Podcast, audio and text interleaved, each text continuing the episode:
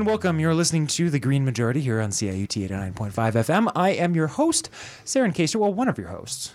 I have co hosts. It's true. Saren Kaster. Uh, you're listening here on CIUT, possibly live, possibly on our podcast, possibly in outer space, or possibly on a very appreciated uh, community radio partner across Yes. the country, internationally, and as I said, space.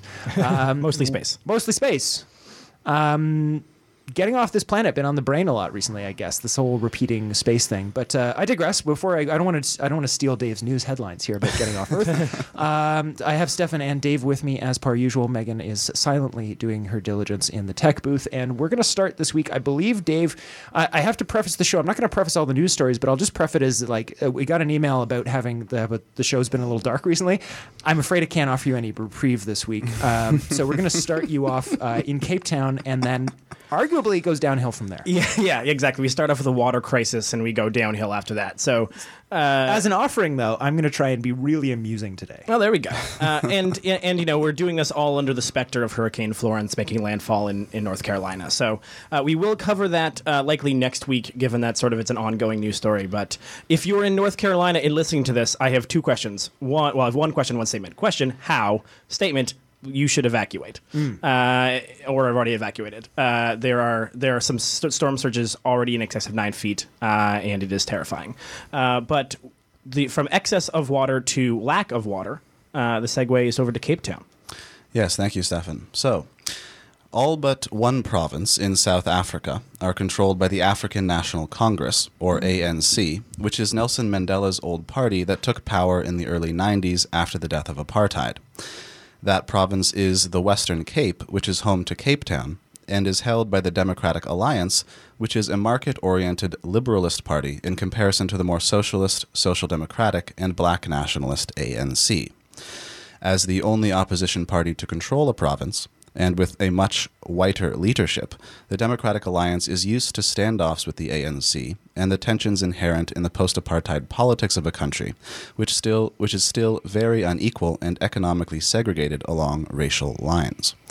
Over the past year or so, however, the DA found themselves and their province in an even tighter spot when they began to forcibly limit the water supply of Cape Town residents in order to avoid what they predicted would be a day zero, when the city's water taps would run dry due to an ongoing drought linked to climate change.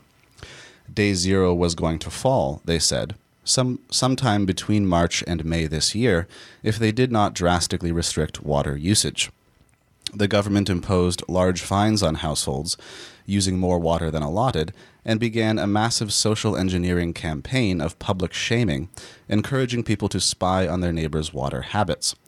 The fallout from their policies sparked an uproar that inflamed racial and class divides in the city and profoundly disrupted its outwardly copacetic image. Many argued that Day Zero was never going to happen and that it was caused by the out of touch white elite trying to mask their mismanagement of water resources and place the burden on poorer non white households. Amidst the turmoil, the Democratic Alliance Party's leader tried to reassure the public, stating, quote, Day zero is still a very real possibility during the 2019 summer months if we do not have significant rainfall this winter. I want to reiterate, and cannot stress enough, that we need to keep at current consumption levels until at least the winter rainfall. The ANC and the Democratic Alliance began blaming each other for exacerbating the problem, which the latter, which, with the latter criticizing the ANC for allegedly denying help from Israel, which is famous for its water conservation techniques, as South Africa is currently boycotting the country in support of Palestine.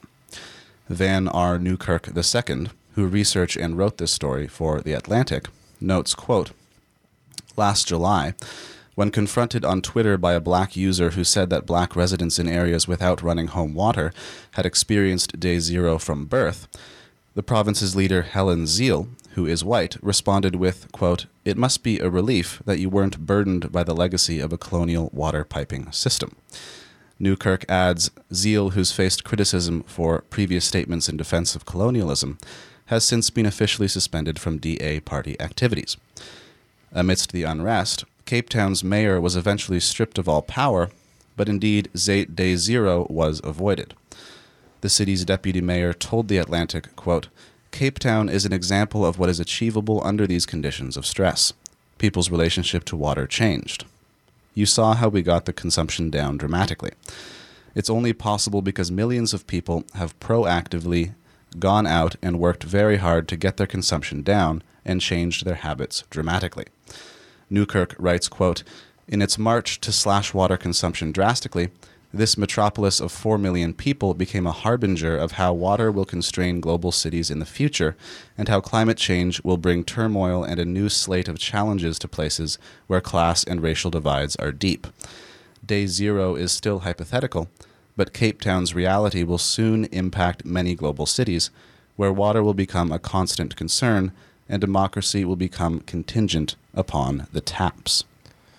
Thank you. Yeah, so I think there's a couple things to pull out of here, and actually, that was a slightly uh, more positive story uh, than we have in previous. In that it, it does it does actually highlight the power of which, if you effectively manage to mobilize uh, the community, are able to uh, you know mitigate some of these some of these disasters. This is you know I, I will admit when we first supported the story, I sort of presumed that zero was inevitable. I, I, I did not exi- I did not have the same level of belief uh, in in Cape Town's residents to uh, to mitigate their water usage, um, and, and yet I, I think the that sort of ending piece there about how this is going to be a should be understood as a as a as a harbinger for future and other cities to pay attention to. I think is really important, and especially at a context of how many places that don't have sort of you know especially like all of california is going to basically experience this. Um, and, and a lot of other places that don't have sort of consistent water uh, new places for water do really need to start figuring out how they're going to manage these questions. And uh, it's interesting because i had a conversation i was having a conversation last night actually sort of about about how lucky uh, we have been that no true casta- catastrophe has occurred during the Trump presidency, from a standpoint of like, um, you know, the nothing that was would be hard for a competent leader to deal with has occurred. Um, uh, obviously, uh, the hurricane that hit um, that hit Puerto Rico ended up being a catastrophe. However, th- th- th- of their own making, for, because they basically ignored it. And, and and so I think that what's interesting about this is that this this sort of bit about how much these types of constraints will start impacting the sort of broader world and start impacting the these these these uh, these cities and, and provinces and, and countries really actually I think highlights the importance of ensuring you have competent leaders. Um, and or, or at least you know a, a set of people who are able to to rally around trying to actually solve the problem uh, instead of you know sort of denying it or anything else like that. Uh, now and, and uh, that's the fact of how this is sort of playing out in, in South Africa sort of shows the ways that it can play along and will play along these different sort of historical lines and how much attention you have to pay in each city about what and how to expect these things to happen you know. Um, even in america right now you can see how how currently it's even playing out that some places get clean water and some places don't. You know these uh, you know, flint michigan still remains without clean water while while we are still pumping billions of b- billions and billions of liters of of, of fresh water all throughout the country. Uh, and so all of these things I think need to be sort of sort of looked into uh, in regards to, to Cape Town. And I do think that it's interesting to sort of look at a place that successfully managed to cut its water usage at least now. but it, but this specter of day zero will will probably hang over this Cape Town for for quite some time, if not forever. And there's a country at the bottom of Africa on the edge of ocean that already uses uh, less than half the amount of daily water that the average American uh, would use. Exactly. Yeah. Yeah. So they, they already have to do so much. Yeah, they're already doing so much more than than than we are. Mm-hmm. And and the, and and what's interesting is that the the important thing to here note is that I, there, in previous when we when we covered this previously, we talked briefly about how some people were pushing for desalinization as a solution, uh, and it should be noted that they still that even at this point when day zero is coming up, that remains still prohibitively expensive. Right. like As- the fact that it's still that expensive. But let's let's be really specific. Why? Thank you for mentioning that. I, I, let, let, let's be incredibly clear about why. Because it's massively energy intensive. oh yeah, Massively energy intensive. So quick. Well, we have a problem with generating. I just want to remind that because like desalinization may have to be a thing that we have to look at. Um, but that's like literally trying to drink yourself sober. Yeah. yeah. Um, you know, you'll do it if you're like about to dehydrate to death as like a like one in a million. Well, it's this or I die. But like this is not a good option. Yeah. it exacerbates the problem. I just I, every time we mention desalination, we just have to repeat that. I think Yeah, it is wa- not a solution that we should be like, hey, maybe we should invest in that. No, Yeah. no, it's a terrible idea. It's just very yeah. It's, it's incredibly. And so for those folks who know, uh, desalination at at base is really just taking ocean water, evaporating it, and then pulling out all the salt. Um, and so yeah, and it just is just so so expensive. and then Or- feeding it to cows for hamburgers. exactly. Well, that's the thing, right? Like that's the part of it. That's the part of it. Often, I think, where we end up getting to is this something else just becomes so expensive, right? Like, or, or something like, or like all the other ideas of just using less water become are is still better than than trying to find a way for more. Wait, Um, who's feeding the salt water to the cows? No, no, no, no one's seen salt. The point is just Like, you're you're the paying water. to desalinate water to then give it 800 liters of water per pound Yeah. of beef for a hamburger that you'll then pay $75 for. or, or, or, or to you know, or to keep uh, to keep the the golf the golf greens. Uh, Yeah. I'm sure they'll subsidize the meat industry. Oh, though. It'll be fine. It'll oh, be yeah, fine. exactly. McDonald's will be fine. um, uh, but we wanted to get to, to Ford as well in this section, um, and so let's uh, let's let's jump right over there. All right, so back to Ontario from South Africa. Ontario's new Premier Doug Ford has a second lawsuit on his hands as Greenpeace has launched action against the Progressive Conservatives for axing the cap and trade system without any public consultation, as protected and required under the Environmental Bill of Rights. Eco justice lawyer Charles Hatt states We're suing to remind the Premier that winning an election does not give his government carte blanche to ignore the statutory rights of Ontarians to be consulted on major changes to the laws and regulations that protect them from climate change. The cap and trade was brought in by the previous Liberal government under Kathleen Wynne and was already charting revenues of $3 billion a year, which went into green programs like subsidizing energy efficiency in households.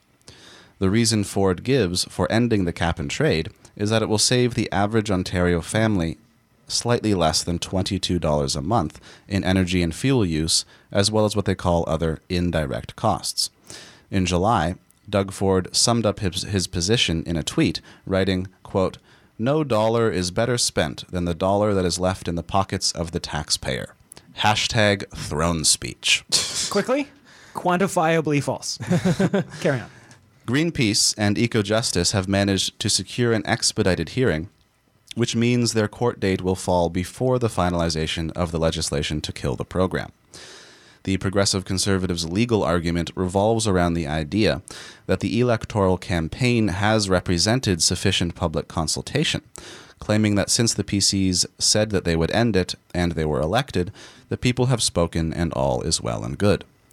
But the law also states that the PCs have to have an alternative climate plan with clear targets, which they have yet to produce. Keith Stewart of Greenpeace told the National Observer, quote, We're asking to put the brakes on this particular runaway train, to force them to listen to the public they claim to represent, and listen to scientists and groups like ours before gutting Ontario's strategy for dealing with climate change. You have to actually prove that you've thought about this and talk to people before uh, talk to people about it before you do something that's rash and ill considered. We're trying to stop them from passing a really bad law on climate change because this is too important to turn into a political football.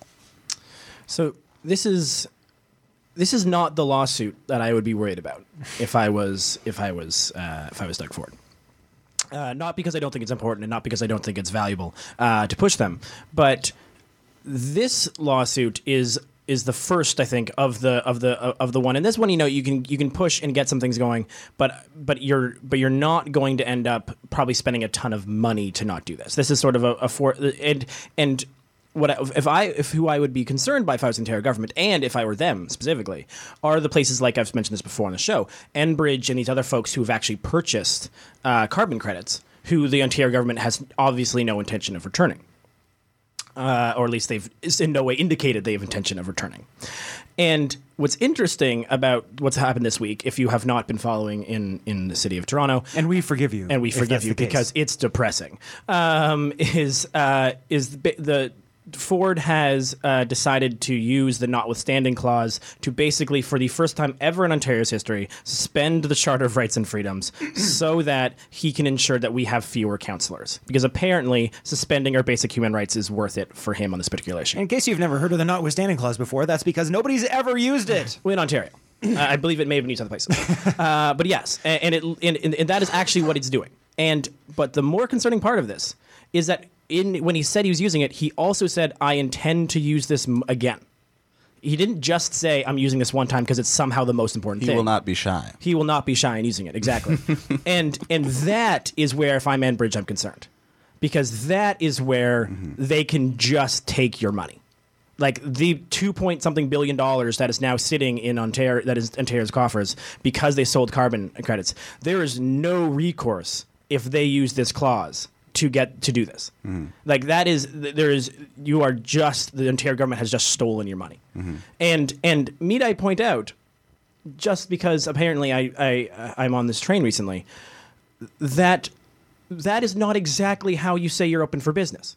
Uh, if you are if you're a pro business organization, in fact, most trade clause, like you know, uh, we've, uh, most trade clauses that that, that include or most most trade agreements that have these sort of secret tribunal, these tribunals that that leftists uh, and, and, and often are fighting against, are created almost specifically for this exact purpose. In, in fact, if I can just really quickly rewind us, that was one of the specific things that we talked about. I'm blanking on his name, but we had a, a legal expert on international trade agreements on the program about a year Yeah. and a half ago. And that was one of the specific points about things that we should be concerned. Yeah. Which is that they're going to set the rules in a way that we can't review them, um, and they might not be to our advantage, right? But the, the idea was like the whole point of these things is to lock in certain situations so that these businesses can plan their empires over the next 10 to 20 to 30 years. Yeah, and and what is happening currently is like like literally they, they have these trade agreements with these organization places so that these tribunals can avoid the government basically saying we're taking your assets.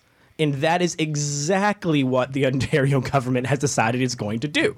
Sounds an awful lot like communism. the government taking private things and using it for its own purposes to further whatever mutual benefit they decide that's that's for the people, but whatever they decide it to be. This is sounding awfully communist. Well, this is this is the part this is the part that I actually cannot fully fathom. Is and I wish I could experience just to see the vitriol that would occur. I'm officially renaming Ford Pinochet. So um, imagine if Rachel Notley, in her first year, uh, in within two months of coming into power in Alberta, had ended all subsidies to the oil and gas industry, uh, had basically said, "We're taking your money and not giving you anything," uh, and then had just decided to just undo elections within uh, within say Calgary.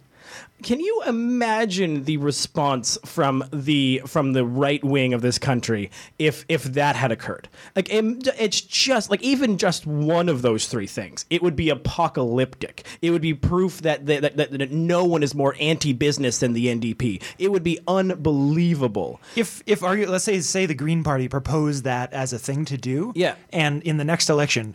That is so off the scale that Justin Trudeau would actually pivot right to say how extreme that is. Like he would he would pivot to the to the right of that. Oh, yeah. and he would attack it. Like oh. that's how far off the, the NDP would is. do that. Like, Right? like, can you imagine? Like, no political party right now in, in Canada, except for maybe the Green Party, would ever think about running on a. I don't. I don't even think the Green Party would. Like, yeah, I, don't honestly think they would. I don't think they would. I would, but they would. Like, and yet, and yet, somehow, this is this is the reasonable action as a conservative government uh, to to basic to to basically just you know gut. Uh, any set of stability for for a, for, for a, an entire industry in this country, and it's, you know it's not a surprise that we lost eighty thousand jobs in August, given how many places got hit by all the all these things. Like that's not a, that should not be a surprise for anyone.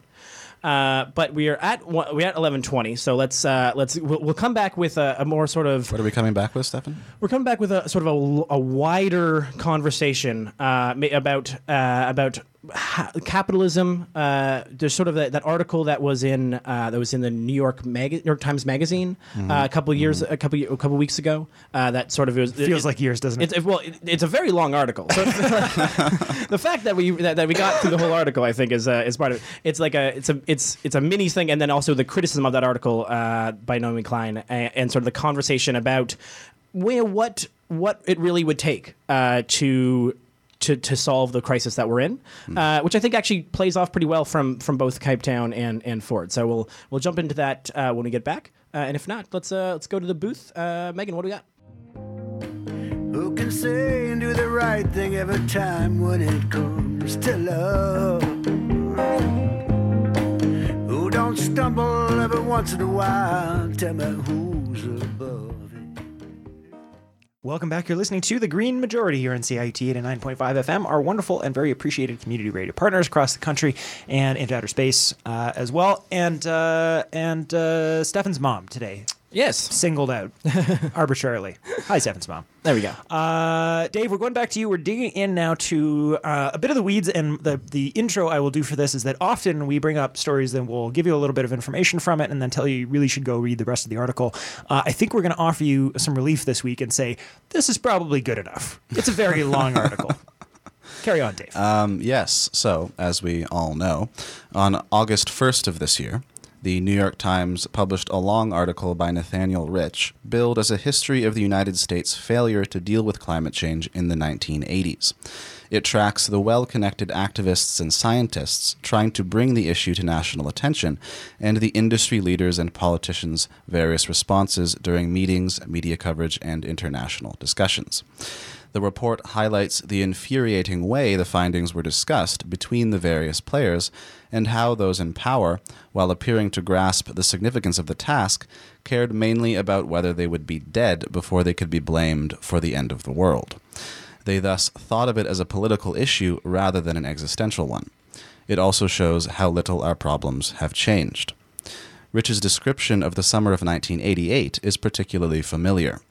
He writes, quote, It was the hottest and driest summer in history. Everywhere you looked, something was bursting into flames. Two million acres in Alaska incinerated, and dozens of major fires scored the West. Yellowstone National Park lost nearly one million acres. Smoke was visible from Chicago, 1,600 miles away. Nor is the report shy about its disaster statistics. Rich notes how the climate has been warming since 1880, and in the summer of 1988 its effects were already visible. And yet, quote, more carbon has been released into the atmosphere since 1989 than the entire history of civilization preceding it. While pointing out certain flaws of the particular interests at play, Rich wants to argue that humankind is simply not good enough to deal with the issue, but that our relentless optimism could still possibly take us through. It is this blind resignation, followed by blind hope, that has irked many scientists and environmental thinkers for its failure to point to any real reason why we have not dealt with climate change, or to any path for striving forward. Rich concludes that we have failed simply because the human organism is incapable of sacrificing present comforts for future stability. He ends by placating his audience with a celebration of human hope. In doing so, he points to neither industry lobbying nor political opportunism as culprits for the failure, and yet the piece is riddled with clues that suggest a larger picture than what Rich cares to paint. Regarding the ozone hole that swiftly brought international regulation down on chlorofluorocarbons, he writes, quote, after DuPont, by far the world's single largest manufacturer of CFCs, realized that it stood to profit from the transition to replace to replacement chemicals, it abruptly reversed its position, demanding that the United States sign a treaty as soon as possible.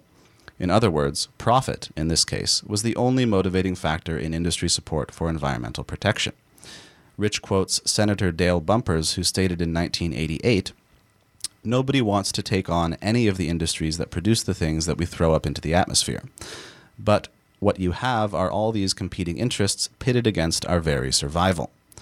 He also reveals Bush Sr.'s attempt to censor atmospheric scientist James Hansen's testimony, noting that the president campaigned in support of climate action, but later told Congress that they should only pass, pass such legislation that immediately improves the economy.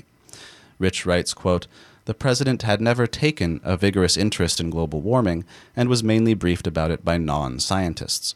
Bush had brought up the subject on the campaign trail after leafing through a briefing booklet for a new issue that might generate some positive press. After it went public that the White House tried to censor Hansen, Bush's chief of staff, John Sununu, tried to backpedal and pretend that their administration did care, endorsing a plan, quote, to develop full international consensus on, ne- on necessary steps to prepare for a formal treaty negotiating process. The scope and importance of this issue are so great that it is essential for the U.S. to exercise leadership. And yet it was the same man who ordered his delegates to quash any binding agreement at a major conference in the Netherlands. Sununu then tells Rich in a recent interview that any binding treaty back then couldn't have happened because nobody wanted it to happen. Rich acknowledges that indus- what industry has done since, writing that quote in the US, the dominant narrative for the last century, last quarter century has concerned the efforts of the fossil fuel industries to suppress science, confuse public knowledge and bribe politicians. But he also cites political scientists who believe that quote democratic societies are constitutionally incapable of dealing with the climate problem. Overall, the piece is well worth reading, but its ending is absurd. Rich concludes, quote, if human beings were really able to take the long view, to consider seriously the fate of civilization decades or centuries after our deaths, we would be forced to grapple with the transience of all we know and love in the great sweep of time. So we have trained ourselves, whether culturally or evolutionarily, to obsess over the present, worry about the medium term, and cast the long term out of our minds. Human nature has brought us to this place. Perhaps human nature will one day bring us through. Rational argument has failed in a rout. In a rebuttal piece for The Intercept, Naomi Klein argues that this apparent confusion around a proper path forward is an illusion created by Rich's obscuration of the reasons we have thus far failed. Klein's culprit is, quote, privatization of the public sphere, deregulation of the corporate sector, and lower corporate tax- taxation paid for with cuts to public spending. She writes, quote, if we really were on the brink of saving ourselves in the 80s, but were swamped by a tide of elite free market fanaticism, one that was opposed by millions of people around the world, then there is something quite concrete we can do about it. We can confront that economic order and try to replace it with something that is rooted in both human and planetary security, one that does not place the quest for growth and profit at all costs at its center. And the good news is that a young and growing movement of green democratic socialists is advancing in the United States with precisely this vision. Klein supports a, quote, democratic eco socialism with the humility to learn from indigenous teachings about the duties of, to future generations and the interconnection of all life. What this democratic eco socialism may be is another issue. It is obvious that we as a species have the organizational, organizational capacity for a sustainable and peaceable world, but there is a question of how much vision we require in order to build it. Her immediate advocacy appears to be for Western sacrifice. Klein has noted elsewhere, quote, to support fuel conservation during World War II, pleasure driving was virtually eliminated in the UK, and between 1938 and 1944, use of public transit went up by 87% in the US and 95% in Canada. 20 million US households, representing three fifths of the population, were growing victory gardens in 1943, and their yields accounted for 42% of the fresh vegetables consumed that year. All of these activities together dramatically reduced carbon emissions. Her proof of the need for such drastic action is that, quote, our only hope of keeping warming below the internationally agreed upon target of 2 degrees Celsius is for wealthy countries to cut their emissions by somewhere in the neighborhood of 8 to 10% a year. The free market simply cannot accomplish this task. Indeed, this level of emissions reduction has happened only in the context of economic collapse or deep depressions. She advocates transforming the economy to use fewer resources in ways that protect the most vulnerable and burden the most responsible, scaling up low carbon sectors and scaling down high carbon sectors.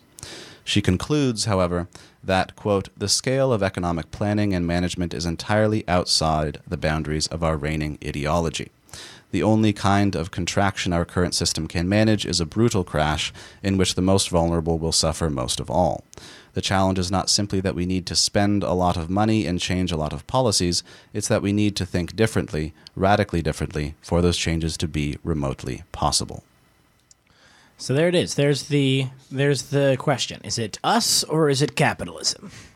I can I can I make a I'd like to make a brief defense of the original author. I'm sorry, I'm bl- suddenly blanking on their name. I don't know. Rich. Nathaniel Rich. Nathaniel Rich. A brief defense of Nathaniel Rentz before I ultimately agree with Naomi Klein.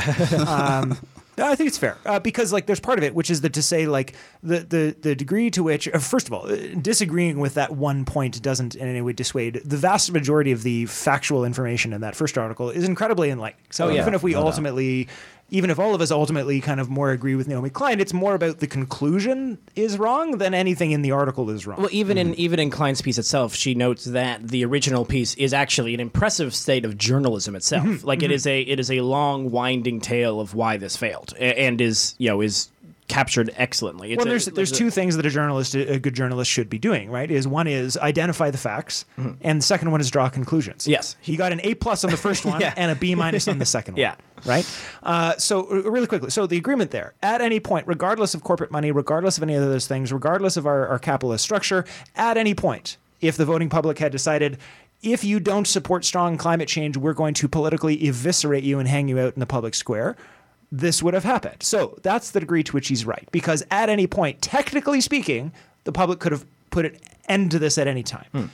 Not realistic with humans. At the degree to which where Naomi Klein is ultimately right um, comes down to the fact that uh, the, there's an active uh, uh, element of actually changing the system. The quick example I'll do, I'll do about that was uh, Barack Obama ran on on uh, public health care, uh, basically a Canadian healthcare system. Yeah. And then right as they were going, he had absolute complete power, the same le- uh, more power, or arguably that for that brief window than Trump does now, and we've seen what that sort of power can do. He had more power, and he essentially. Uh, gave up that single payer option voluntarily. Why? Well, because they get massive donations from the healthcare industry, and it was politically uh, useful during the the primaries. And then they came out and they didn't just forget about it. They said, "Well, we'd love to do that, but it's not going to be politically salient," even though the voters, were, the actual polling was saying it was polling at 70, 75, 78 percent. So it's a lie. The reason I mentioned that was two days ago, Barack Obama did a speech where he's now uh, stumping for current Democrats on single payer healthcare. The time has come, he said. Same as you did nine years ago, A. And B, that's only because you need a win. So it turns out that the politicians will actually do things for you when you have them uh, by the beard, uh, in this case. and when you don't, when they think they can win without doing anything for you, you are under the bus, my friend. uh, like the what's interesting about what's interesting is, is- is, you know to outside of the you know the American uh, you know politics aside, I, I think what if there's one thing we've actually lacked in this particular particular file and actual uh, and experience is is is that you the purpose the theoretical purpose of politicians is to lead is to is to take positions and and move them forward in a way that is useful and effective. And that particular piece has been taken up. No one in power has really decided to actually try to do that within within this sphere. Uh, at least not within the, the sort of national stage. I think you could make a case for some some more locally staged or people and especially mayors have taken some incredible steps, and in some places in Europe have done some other stuff like that. But like within North America, especially and within the places that are really dominated by this capitalist structure, uh, no one has decided to come out and actually be like, okay, everyone, we need to actually deal with this. Let's talk about how we might and how we can do this. You know, the, the idea that like victory gardens and and all these other things that happened in the world in, in, in during World War II to sort of to to allow us to to carry on and to to ensure that uh, you know that all of the resources that we were actually generating was going to the war, and so that people, people were surviving were here. That came from a direct leadership position from the government, it providing me- incentives in many ways to get this done. It was part of a holistic plan to ensure and to take care of everyone, and everyone had to buy in. They were invited to buy in, and they did. Like humans responded to this. And so it's pr- and, and yet, sure, you could make the case. Nathaniel Rich could argue that that particular system is set up because it was a a, a, a, threat that was super obvious because there you know, there's a war. But there's no reason why the level of destruction that we're currently seeing in BC wildfires uh, or, or, or the Hurricane hurricanes Florence. or Hurricane Florence that's currently happening, obviously, right now, or any of these other things could not be used as a similar banner to actually make this case, to actually bring this up and, and fight for it. And so I think to me where where where it switches for me is is is an example to bring it back to Ontario and to bring it back to Ontario climate policy, uh, and and, and to where I ultimately end up on on on Klein's side, is that the the Ontario government when it, the Ontario Liberals who came in, uh, who were in power before before Ford, did actually come up and, come out with a basically we truly do want to deal with climate change in this province, and they had a variety of strategies, and one of them was the was the Green Energy Act, and the Green Energy Act. Uh, the, the the concept basically was well we need uh, to massively transition to to renewable energies. So we will provide a a, a, a, a, particular price to people who can create renewable energies renewable ter- energy. Will be it'll be pretty high so they, there's an incentive to build it. And as long as you build it in Ontario you'll get access to this thing. So the idea was like let's build up our let's build up our internal our internal ability to be manufacturing hub again because at this point we were still coming out of the 2008 2009 recession. So we had ability to do manufacturing and, and we really wanted this sort of thing move forward and so they created an incentive process to do this and so all of this is really in some ways showing what Nathaniel Rich was saying was not possible, right? The idea that we were sort of coming together to actually try to do this, being led by our politicians and human nature. And what happened? Capitalism happened. The World Trade Organization came in. I believe Japan sued us. I think it was Japan. Uh, sued um, Ontario because it was against the World Trade Organization's agreement to to require the the the the, the the solar panels and wind turbines and renewable energy to be built in Ontario to get access to this thing. That was that was that was not allowed, and that was not allowed directly because of trade agreements we signed during this time, or like from the fr during the sort of wave of free marketness that Klein identifies began in late 18, 1980s, and so all of that to me is sort of that's why Klein rings true to me is that when you experience we here in Ontario experienced a moment when everything looked like it was going in a direction to make this work and into direction that was like going to help the economy was going to reduce emissions and everything like that and yet this need for free market capitalism uh, undermined the ability to, be, to have any local manufacturing here, which ultimately then undermined the the whole project, which then sort of led us to where we are now with Ford getting rid of trade and everything else like that. Like it's you can follow the line. Like if there were if if Ford doing this was going to cost you know uh, uh, was going to close a couple plants, like some true, like you know, the idea of like how we have like you know, if this is going to close a car plant or something like that. I don't think you'd see the same. you- You'd see the same reaction from Ford. I think he would realize he needs to keep these manufacturing jobs in the city or in Ontario. But the but the free market capitalism meant that you did not have these the, the, the same kind of factories built here, even though people had planned on doing it which then meant that we did not get the same benefits we had locally, which then meant we didn't get action, which then meant we undid things. And and that through line is why I have a hard time believing Rich and a pretty easy time believing Klein's uh, Klein sort of example. Just really quick, we, got- we got to wrap up for the end of this section. So my, my closing comment on, on that section was just the idea. I wanted to come back because you said something really good. I wanted to build on just really quickly, which was about the comment about leadership. And what I was thinking about was that you know often a really good leader in most cases, you know, nothing can be reduced entirely all the time, but in most cases is doing one of two things. They're they have some facts or they have something that needs to happen or they feel that needs to happen and they'll generate their job at that point is to generate consensus right? So that might, that could take a variety of forms. That might take hey we don't we're not bringing enough tax money. We're a liberal party. We don't like uh, you know we, we know we get hung up for raising taxes but look there's an argument for it. So i need to go out and create consensus. That becomes a leader's job. Build consensus. Or you might have another situation where you have consensus. The public wants X, Y, or Z. It might be action on climate change. It might be a casino in downtown Toronto. It could be anything. But the, the public is calling for something. You have consensus. You need to build a plan in that case, or, or, or the details, right? You need to you need the other side of it. You're often coming with one and doing and creating the other, and that's sort of the pass through of a good leader.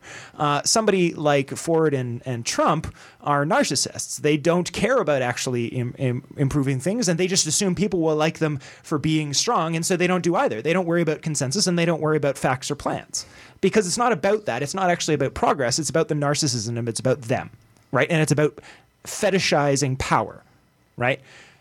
Trudeau is the opposite. He has neither. he has no interest in building consensus, and he has no plan. He's just a blank slate of I'm a I'm going to be a good person, and I'm just going to take whatever wind is currently coming at me in the middle. So neither of these people are leaders. Neither of those ends of that spectrum are leaders. We need people who can listen to facts and create consensus, or hear consensus and come up with a plan that's based on facts. And if you can't do either of those things, get the heck out of office. That's the end of section two. We're going to go to music break. Megan, what do you got for us?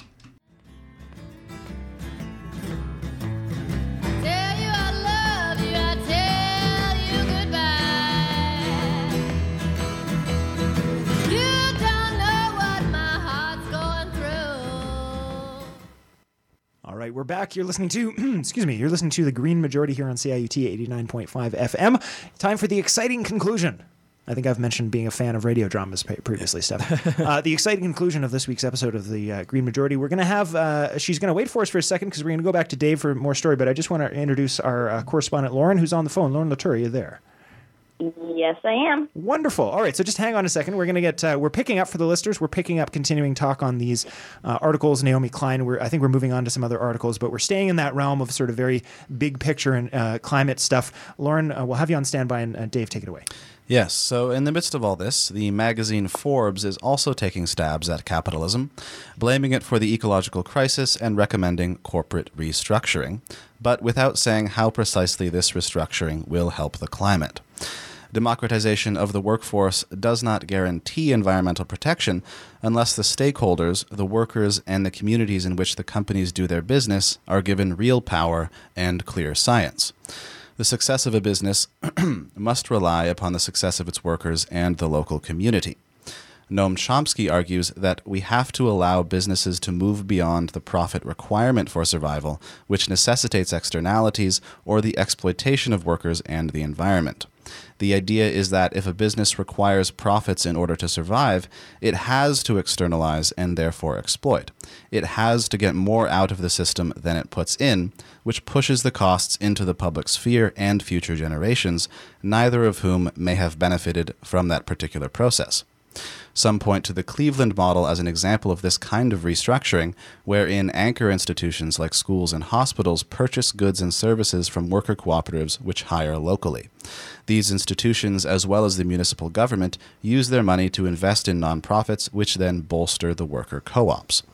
There is also the Mondragon Corporation in Spain, dedicated to, quote, open admission, democratic organization, the sovereignty of labor, instrumental and subordinate nature of capital, participatory management, payment solidarity, interco- intercooperation, social transformation, universality, and education. The system requires democratically agreed upon wage ratios between the executive and labor branches. Its managers are therefore paid much less than the market average, and its workers are paid much more. It does seem that corporate managers would have much less power and interest in skewing science and democratic dialogue if they A. had less money to spend on such things, B. were legally beholden to stakeholders, i.e., workers and the local community, and C. did not require profits to survive as organizations. Oh, right. So I'm going to take a wild guess and think I think I know which side of this of this conversation you're going to fall on, Lauren. Um, you know, perhaps given last week when we when you said to burn capitalism to the ground. However, uh, I am uh, I'm still uh, interested in sort of the the, the wider framing and, and your thoughts on this. Uh, I didn't realize I was I was so easy to read. Uh, I, I apologize if I'm not if I'm not as exciting as, as listeners were hoping we would be in this last segment. But um, yeah, uh, also just want to comment on how how sort of fancy and intellectual and heady we're being on a Friday morning. So like Yeah, right. props to props to David for bringing some Noam Chomsky on. Um, yeah, honest, of course I'm in agreement with like who who'd have thought that I would ever agree with something that Forbes put out. Um, but but uh, like it's it's true. Uh, the idea that our entire system is based on exponential growth, um, unfettered, is is obviously uh, sort of the root of all evils when it comes to capitalism. Uh, I know when I was reading the Rich and Klein articles. Full disclosure to listeners, I have not read all 60 pages of the Rich piece. Um, it was an entire issue of New York Times Magazine, and although I read decent chunks of it, I, ugh, maybe it's a testament to my lack of dedication. Anyway. Um, I think but, it's a uh, testament to your will to live. but um, but no, I was as as, I- as I was reading the Rich article, um, he was very persuasive in a lot of ways. It was it was really, uh, it was it was interesting from an informational standpoint. I learned a lot, and also he he does kind of really rope you into this idea that it is it is absolutely because of human nature, and it's just like some some intrinsic faults in who we are as a species uh, that prevent us from having the foresight and and, and I don't know multi generational empathy uh, to to deal with climate change properly. Um, and then and then Klein comes in and completely sort of shuts that down and says that no, it's it's not human nature. It's it's just human nature under climate change or under um, neoliberalism and unfettered capitalism. And and as you've all mentioned, I think I'm inclined to to agree with Klein, um, especially when she she brings in arguments looking at uh, other cultures, uh, perhaps in, in the South or, or in, in other parts of the world where their systems aren't so based on neoliberalism and capitalism, that, that they don't have these issues of sort of a lack of multi generational empathy. Uh, I, we often, or not we, but like people often mention the idea that in, in some indigenous cultures in, in North America, um, they refer to the idea that a practice uh, needs to be sustainable for up to seven generations, and that that's lacking in sort of modern Western culture. And I think I think that's sort of a, a, a really simple thing to point to uh, when drawing upon criticism for Rich's piece is that this isn't human nature necessarily that's stopping us from meaningful climate action. It's it's just human nature under this economic system we've set up for ourselves. Yeah, I think that's that. You touched on something there that's I think really important to highlight, which is a major issue I sort of had with uh, with the sort of position that that that Rich was taking, is that it really did. It sort of it, it, took it took a, a very small subset of human population and then acted as if that small subset was indicative of the rest of civilization. You know, it was sort of like, well, we couldn't, the United States couldn't figure it out, so therefore, obviously, nobody could. Yeah. and that just sort of that fundamentally feels you know like that, that, that- that's it's flawed and i think it's flawed in a way that a lot of environmentalist thinking often is you know especially sort of when you think about sort of the traditional more more the, the early like the late 80s and 90s environmentalism that sort of thought that you could you know ngo your way out of this problem um, really did in many ways come at it as if it's just a we just need to tell people enough things and and if we educate the populace then this will be solved uh, and then and then they then and they and by doing so became co-opted within this sort of um, within this this wider range of uh, of, of of donors and everything else. You know, you end up these these these companies that are you know fighting for nature conservancy, but being funded by oil companies. Um, and and and I think what we what we've seen in the last maybe ten years is and especially since I would say the I think you can see a shift in in uh, in, in in sort of more mainstream environmentalist thinking in the early 2010s um, or tw- or the, tw- the 20 teens. There's whatever that word is for, um, is is a shift towards actually acknowledging the fact that you know that indigenous populations have been doing this for you know hundreds of thousands of years, um, and that and that and that putting sort of frontline people first is the actual that like climate justice is the solution, not sort of just you know cleaned up capitalism. Yeah, exactly. Uh, yeah, you, you really, really hit the nail on the head there because it's it's true. Uh, to a degree, in certain sort of areas of the environmentalist community, we still do have this idea that as long as we educate people, and if oh, if people only knew better, then they would then they would act better. And a, we know that's not true. People aren't humans aren't rational actors. Um, but also that, that that isn't really the problem. That the solution isn't your individual action. The solution isn't going out, although it's it's a really lovely thing to do to, to take your friends out and go clean up on a park on, go clean up a park on a Saturday morning. But that ultimately that's that's not the solution. The solution isn't cleaning up the park. The solution is not having the litter there in the first place because we shouldn't be using, for instance, I know we talk about plastics all the time, but plastic shouldn't be in the industrial system to begin with, um, and that's not an individual action thing. That's a that's a regulation and, and rethinking of I, I don't know political and cultural ethos. So Yeah, and, and, and that and I think you know, Dave is uh, we- we- Dave and I have been had this ongoing discussion this week of this of this author. It was the book that we were that you- that, that you were going to say. Oh, it was a horrendous title. I don't recall it. Okay, what was the author name? Leigh Phillips. Leigh Phillips, yeah. So don't Google him. Um, but uh, but it, it, it sort of struck me as it was a. It's basically a environmentalist book. Quote, it's acting as if it's an environmentalist, anti-capitalist book that is basically advocating that you can that we can growth our way out of this problem, that we can consume our way out of this problem. That the solution is basically to trip, double, triple, quadruple down on a technocratic solution, um, while also vaguely saying that he's also still an anarchist. It- It's it's it's not a good book. But he, ad- he advocates for, for unionization and worker uh, control. Yeah, yeah. But also saying that growth uh, must not end.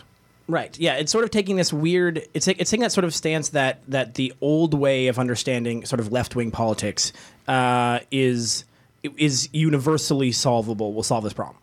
Um, rather than, but that but that the key messaging it felt like was that it's still fun to have all the stuff we have, so we should keep having all the stuff we have, and and, and that if that irks me. We, we all know how much I like thought experiments. Uh, hey, I'm addicted to cocaine. You know what the solution to that problem is? Secure an unlimited supply of cocaine. problem solved.